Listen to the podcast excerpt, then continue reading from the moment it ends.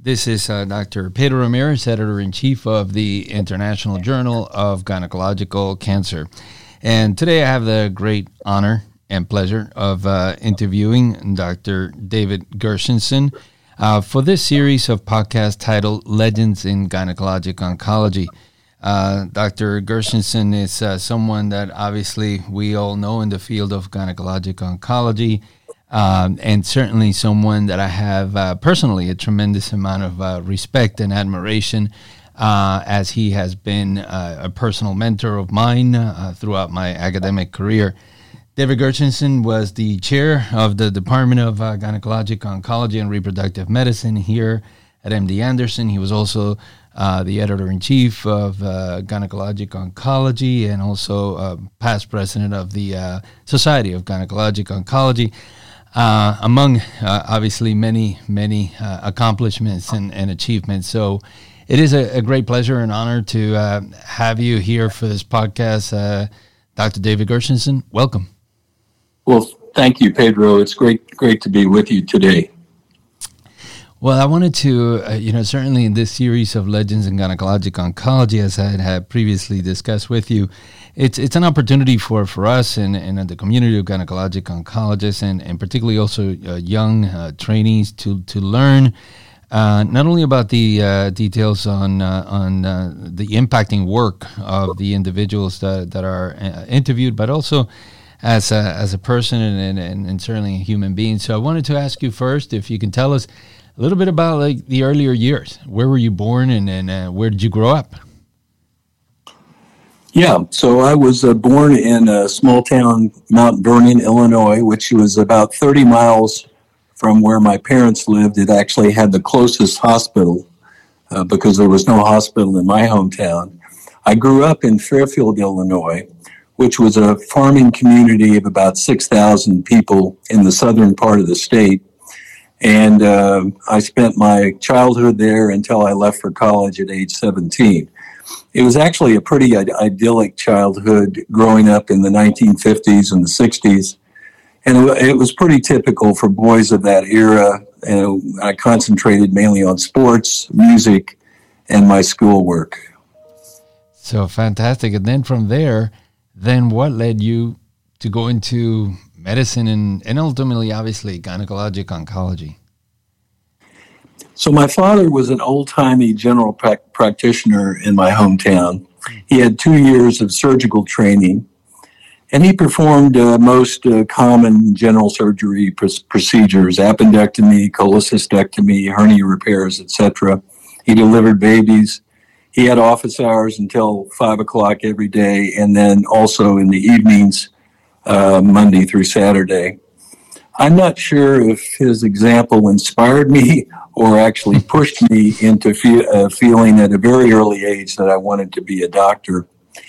And then my decision to go into OBGYN was made, uh, I think, between my second and third years of medical school when I did a summer externship.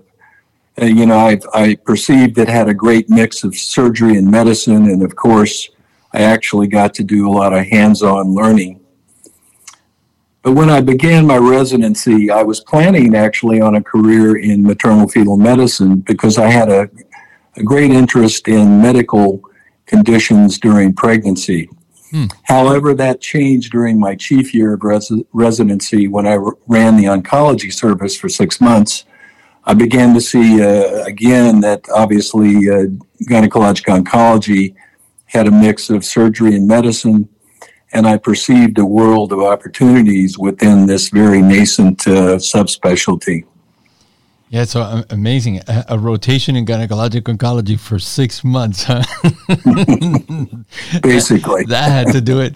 Uh, and then you, you went on to fellowship at uh, MD Anderson. So um, tell us about those years and uh, how do you consider this experience uh, shaped you as a, as a human being and professionally? Also perhaps if you can share with us who, who were your co-fellows uh, during that time? Yeah. So at the time of my fellowship training it was a two-year clinical experience. There was no research year. Mm-hmm. fellows took in-house call every third night in the first year And then we were on call 24 7 every third week during our second year or senior year of fellowship. And as second year fellows, we had a great deal of autonomy in the, both in the clinics and in the OR.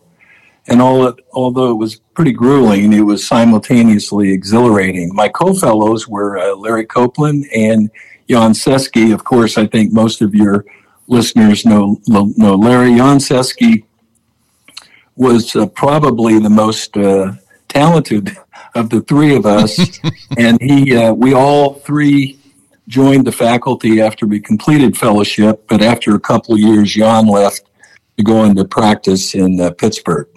Um, during my fellowship, you know, cisplatin was in clinical trials, but not yet FDA approved until my senior year. I actually was able to attend the conference to announce the FDA approval in Washington, D.C. Mm. Uh, during that year. And my first research project was an NCI contract clinical trial of single agent cisplatin as first line chemotherapy for advanced uh, epithelial ovarian cancer. And that experience, I think, consolidated my plan to pursue a career in academic medicine. And as I mentioned, fortunately, I was offered a position as assistant professor at MD Anderson after graduation. That sounds great. And in just to putting time context, uh, what year was the completion of the fellowship? Uh, 1979.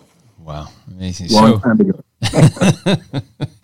uh, so then you, you mentioned uh, your your uh, first uh, research projects. Uh, do you recall what was your first uh, publication? What year was that? And and you know how did David Gershenson, young David Gershenson, feel about the acceptance of that first manuscript? Yeah. Well, so my initial first author publication was this single agent cisplatin trial it was published in 1981 in Obstetrics and Gynecology. And this was also my thesis used for my subspecialty certification by ABOG. And, uh, you know, when it was published, I was thrilled uh, when, it, when it appeared in print. And of course, at that time, there was no such thing as online publication. Every, everything was in print. exactly. Uh, and you photocopied it and passed it on to your colleagues, right? um, so then now getting into a little bit of your, um, you know, moving forward in your career. Um, was there any one event uh, in your career that made you reflect positively or negatively on your career choice? Yeah, I'm not sure that I can point to any single event that reflected either way on my career choice. Once I made the choice to go into gynecologic oncology and started my fellowship, I really never looked back, particularly as I completed my fellowship and joined the faculty. I knew that I had selected the best career path for myself. At least I, I told myself that, and I and I, to this day I still believe that probably the most gratifying experiences were the, were the feeling one has after performing a difficult or challenging surgery and the sense of accomplishment in the process of starting the study and seeing it through to publication. I think those were the two things that really uh, were were gratifying to me. Yeah, and obviously you you've been a, a mentor to so so many, obviously including myself uh, throughout your life. Uh, from your perspective, what do you consider is the most important quality of a mentor, and what should our young listeners look forward to uh, in working with a mentor? Yeah, great question. Well, the mentoring partnership uh, is an agreement between two people sharing experiences and expertise to help with the personal and professional growth of the uh, more junior uh, person. You know, I actually never really had what I would consider to be a mentor based on current definitions. This was mostly generational in that there was not the emphasis on mentoring that's evolved over the past two to three decades. However, what I did have was several what I would call advocates mm-hmm. that helped promote my career. And so a few of those uh, were Nathan Kase and Le- Leon Speroff, who were my Yale professors. Mm. Taylor Wharton, to whom I owe much for his guidance and friendship and giving me many opportunities. And then there were several more senior gynecologic oncologists once I became involved in the SGO leadership, first as a secretary treasurer elect, Clarence Ehrlich, Jack Van Nagell, Butch Fowler, and Paul Morrow, name a few.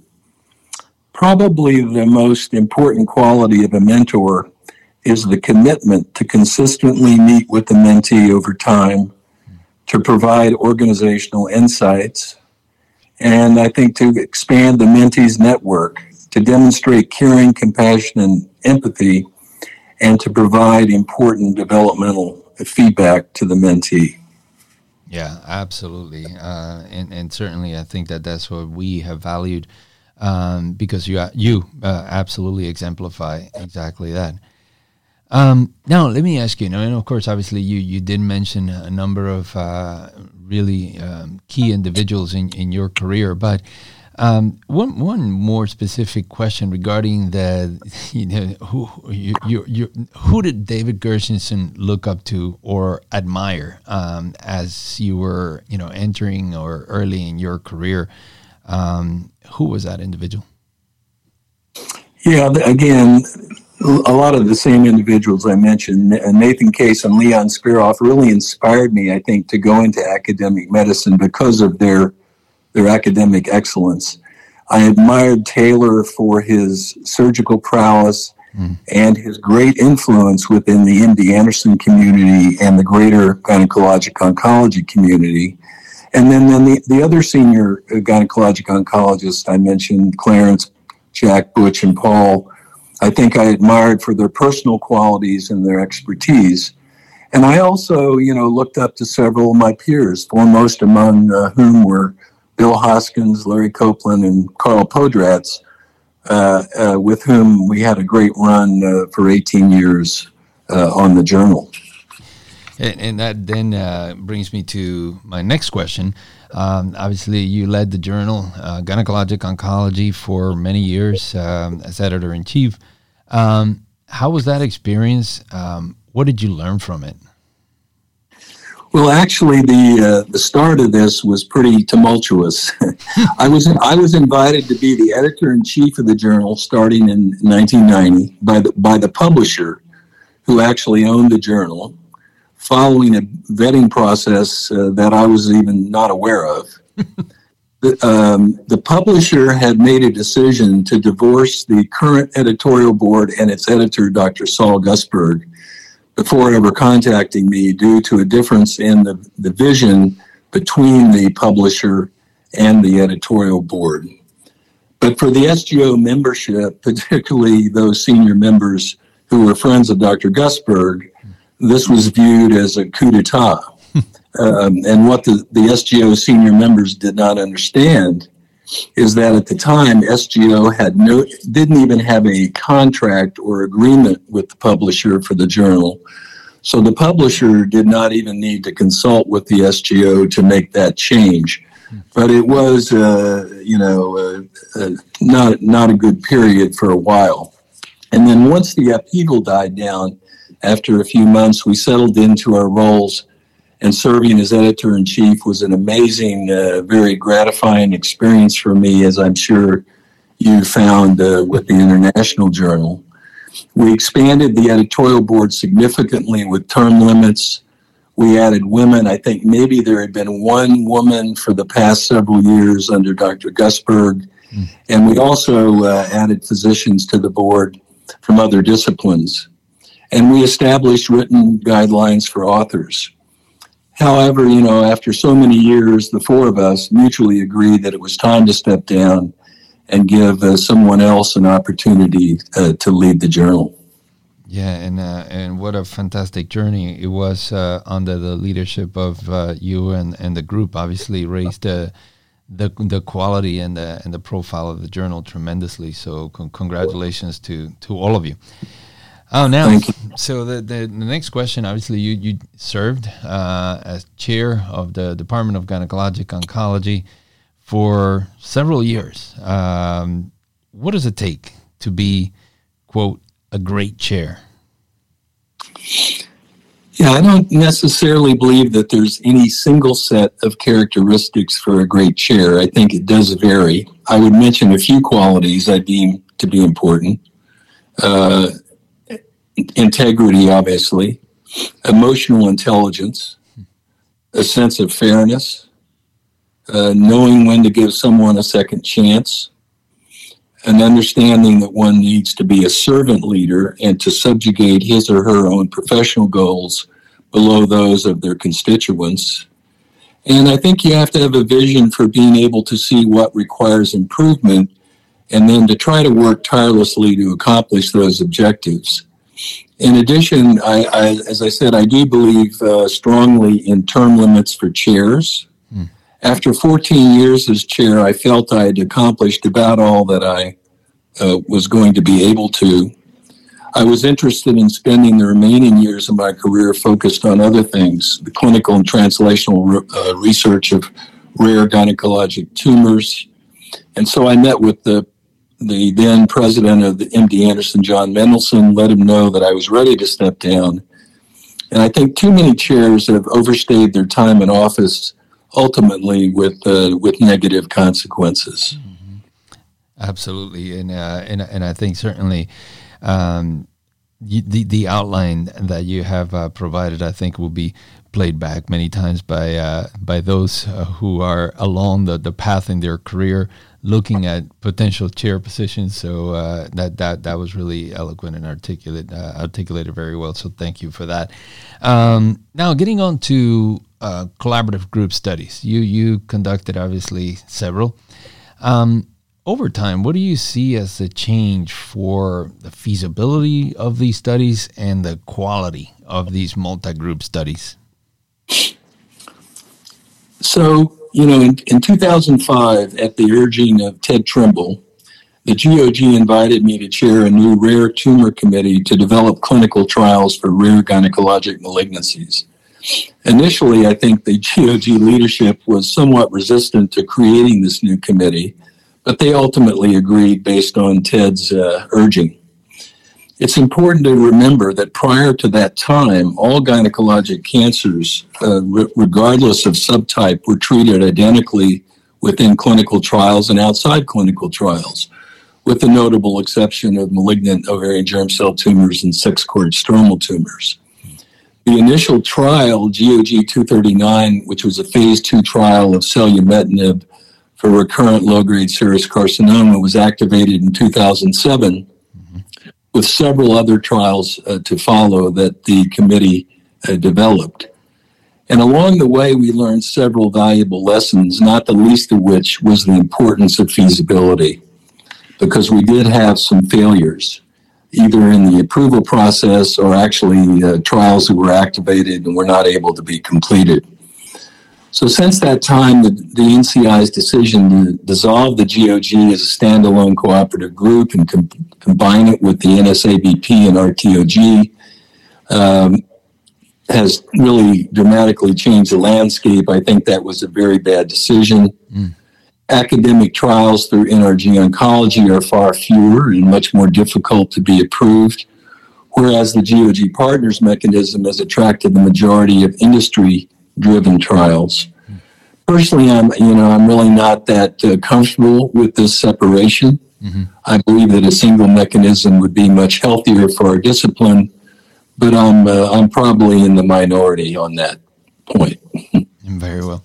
Um, yeah, certainly, obviously, uh, lots of uh, points of discussion on, on, on that question as well. But um, let me ask you now: look, looking back on your career. Obviously, you have made numerous contributions to gynecologic oncology.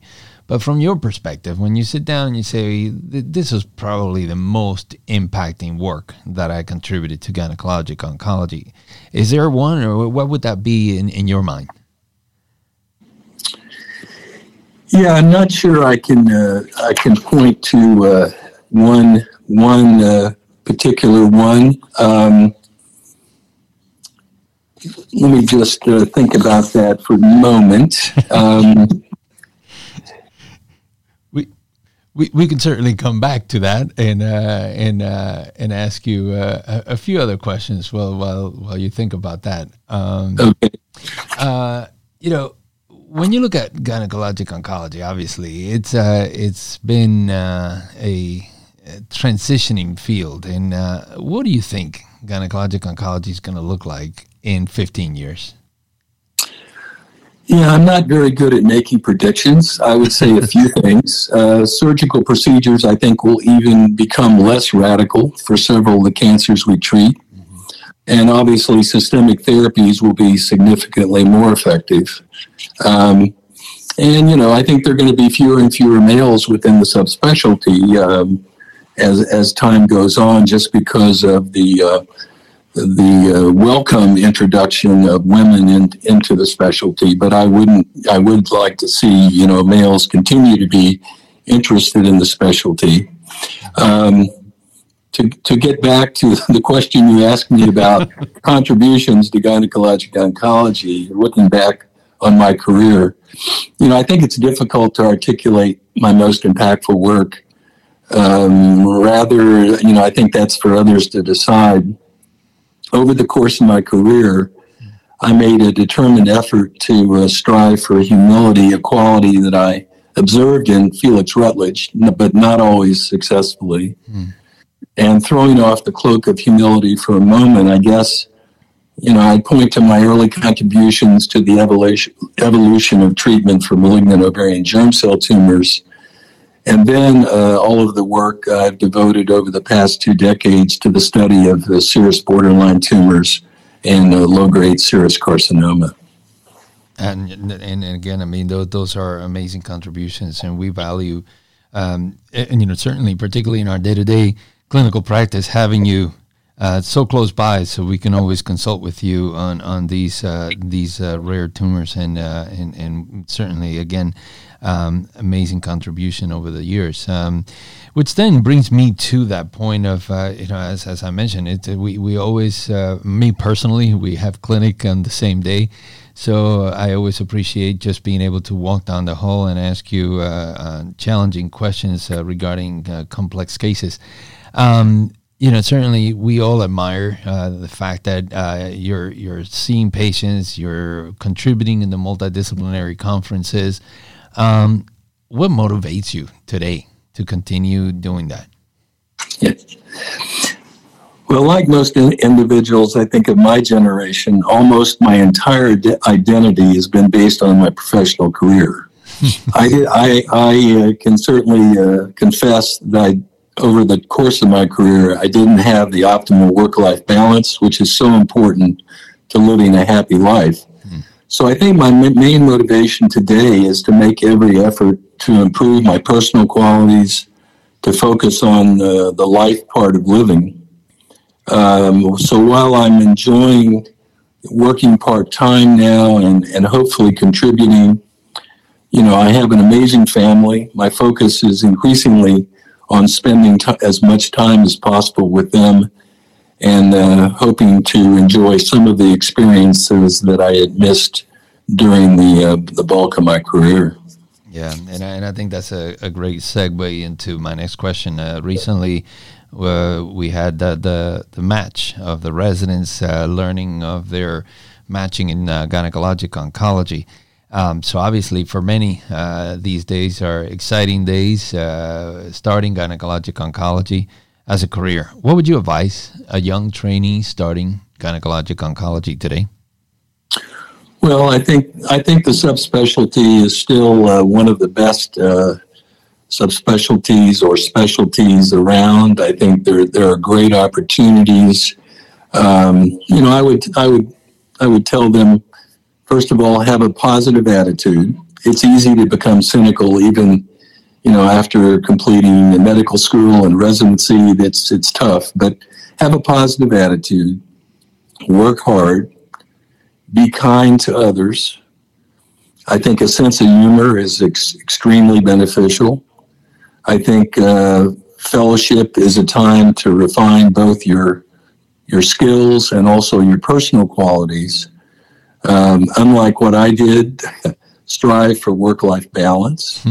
I think early on in your training, you should select a mentor. I think that's very important.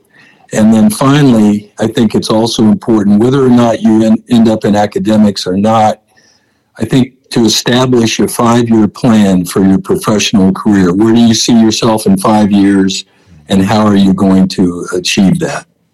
Very well. Um, and then this next question, I actually may, may need to give you a little bit of time to pause and think. Uh, if the David Gershenson of today was giving advice to David Gershenson starting his fellowship many years ago, what would you tell him to do differently? Yes, great question. So, my intensity starting out uh, when I finished fellowship at times translated into a person I'm not that proud of.